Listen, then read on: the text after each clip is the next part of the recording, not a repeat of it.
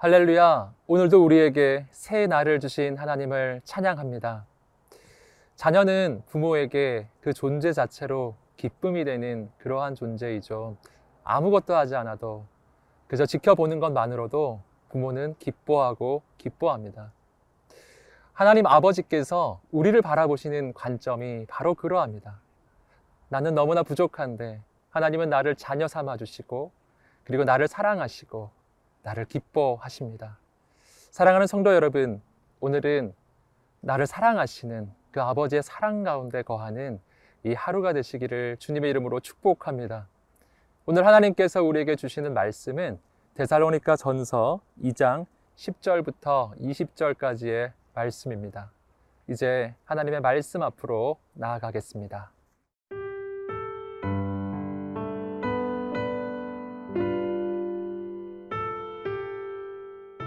데살로니가 전서 2장 10절에서 20절 말씀입니다. 우리가 너희 믿는 자들을 향하여 어떻게 거룩하고 옳고 흠없이 행하였는지에 대하여 너희가 증인이요 하나님도 그러하시도다. 너희도 아는 바와 같이 우리가 너희 각 사람에게 아버지가 자기 자녀에게 하듯 권면하고 위로하고 경계하노니 이는 너희를 부르사 자기 나라와 영광에 이르게 하시는 하나님께 합당히 행하게 하려 함이라. 이러므로 우리가 하나님께 끊임없이 감사함은 너희가 우리에게 들은 바 하나님의 말씀을 받을 때에 사람의 말로 받지 아니하고 하나님의 말씀으로 받음이니 진실로 그러하도다. 이 말씀이 또한 너희 믿는 자 가운데에서 역사하느니라. 형제들아 너희가 그리스도 예수 안에서 유대에 있는 하나님의 교회들을 본받은 자 되었으니 그들이 유대인들에게 고난을 받음과 같이 너희도 너희 동족에게서 동일한 고난을 받았느니라. 유대인은 주 예수와 선지자들을 죽이고 우리를 쫓아내고 하나님을 기쁘시게 하지 아니하고 모든 사람에게 대적이 되어 우리가 이방인에게 말하여 구원받게 함을 그들이 금하여 자기 죄를 항상 채우매 노하심이 끝까지 그들에게 임하였느니라. 형제들아 우리가 잠시 너희를 떠난 것은 얼굴이요 마음은 아니니 너희 얼굴 보기를 열정으로 더욱 힘썼노라. 그러므로 나 바울은 한 번 두번 너희에게 가고자 하였으나 사탄이 우리를 막았도다 우리의 소망이나 기쁨이나 자랑의 면류관이 무엇이냐 그가 강림하실 때 우리 주 예수 앞에 너희가 아니냐 너희는 우리의 영광이요 기쁨이니라 사도 바울은 오늘 본문에서 데살로니가 교회 성도들을 섬길 때 얼마나 마음을 다해 섬겼는지 이야기합니다. 오늘 말씀 11절 말씀입니다. 너희도 아는 바와 같이 우리가 너희 각 사람에게 아버지가 자기 자녀에게 하듯 권면하고 위로하고 경계하노니 사도 바울은 데살로니가 교회 성도들을 섬길 때 마치 아버지가 그 자녀를 돌보고 섬기듯이 그렇게 대했다고 오늘 말씀은 이야기합니다. 여기서 우리는 한 영혼을 돌볼 때 어떻게 우리가 섬겨야 하는지 발견합니다. 그것은 아버지가 자녀를 돌보듯 하는 그러한 섬김입니다. 아버지의 돌봄은 중요한 특징이 있습니다. 오늘 말씀을 보면 어, 권면과 위로를 넘어서서 경계까지 가는 것입니다. 이것은 바른 길을 가도록 인도하는 것이죠. 그렇다면 사도 바울이 데살로니가 성도들에게 가르치기 원했던 바른 길은 어떤 것인가요? 12절 말씀입니다.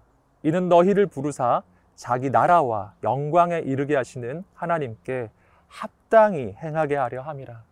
사도 바울이 가르치기 원했던 그 합당한 바른 길은 하나님 보시기에 합당한 삶을 사는 것이었습니다.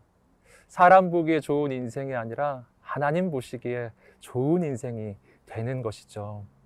사랑하는 성도 여러분, 오늘 우리의 인생도 하나님 보시기에 합당한 그런 인생 되시기를 주님의 이름으로 축복합니다. 계속해서 13절 말씀입니다. 이러므로 우리가 하나님께 끊임없이 감사함은 너희가 우리에게 들은 바 하나님의 말씀을 받을 때에 사람의 말로 받지 아니하고 하나님의 말씀으로 받음이니 진실로 그러하도다. 이 말씀이 또한 너희 믿는 자 가운데에서 역사하느니라. 어, 이어서 사도 바울은 하나님 앞에서 감사한 이유 한 가지를 말합니다. 그것은 데살로니가 교회 성도들이 사도 바울의 가르침을 받을 때 사람의 말로 받지 않고 하나님의 말씀으로 받았다라는 것입니다. 그러했기 때문에 데살로니가 교회 가운데 놀라운 믿음의 역사가 나타났고 또 교회가 건강하고 아름답게 세워졌던 것이죠. 사랑하는 성도 여러분, 오늘 우리도 말씀을 받을 때 그것을 사람의 말로 받지 아니하고 오직 하나님의 말씀으로 받게 되기를 주님의 이름으로 축복합니다. 그렇게 할 때 하나님께서 우리를 통해 그거 놀라운 일을 이루실 것입니다.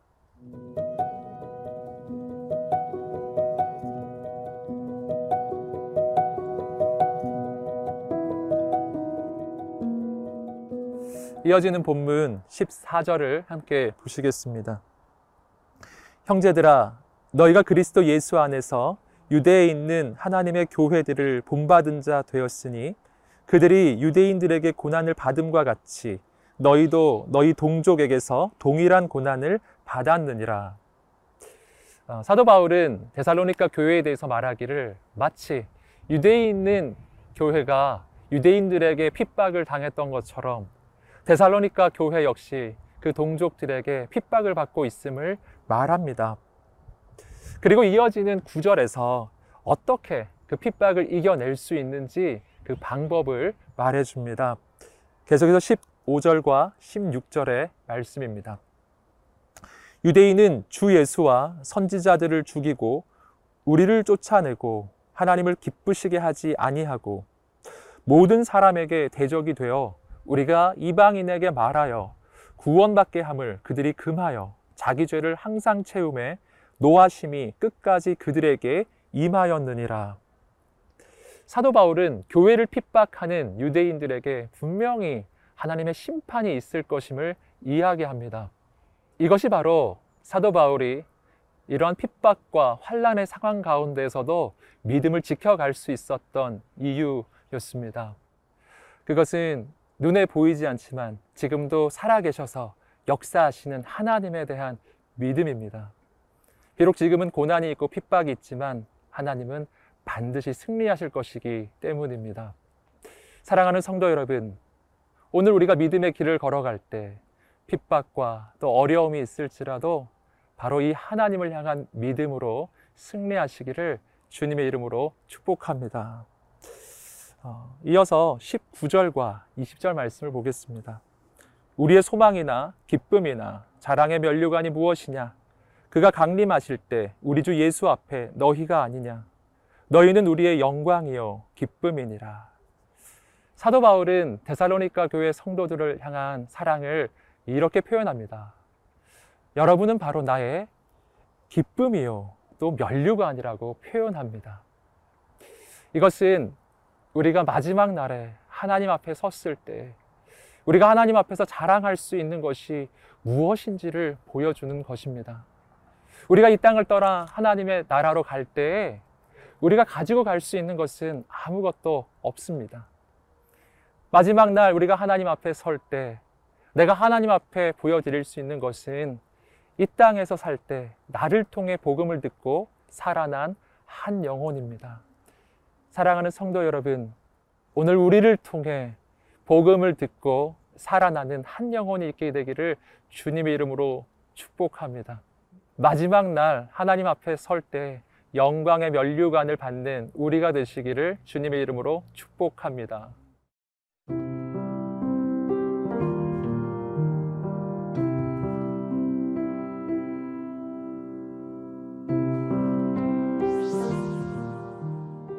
사랑하는 주님, 우리가 이 땅에서 어떤 고난이 있어도 믿음의 길을 걸어가게 하소서. 어떠한 어려움이 있어도 사명의 길을 포기하지 않게 하소서. 마지막 날 주님 앞에 섰을 때 나를 통해 살아난 한 영혼, 나의 기쁨이며 나의 면류관이 될 한 영혼을 주옵소서. 오늘도 이러한 하나님의 소망을 품고 한 영혼을 살리는 날이 되게 하옵소서. 예수님의 이름으로 기도드립니다.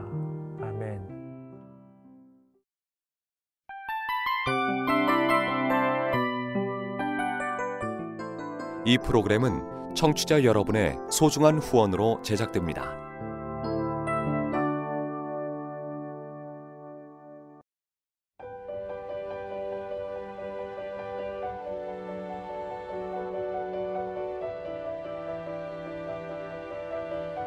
세상에는 수많은 교회들이 있지만 더 깊이 있는 말씀 강해를 찾기 위해 크기로만 교회를 선정하지 않습니다. 보다 좋은 영적 콘텐츠를 더 많이 나누기 위해 방송비를 받지 않습니다. 1년 365일 복음만 전하고 싶어서 우리는 광고를 하지 않습니다. 온누리의 복음을 땅끝까지 CGN TV와 함께 땅끝 선교사가 되주세요.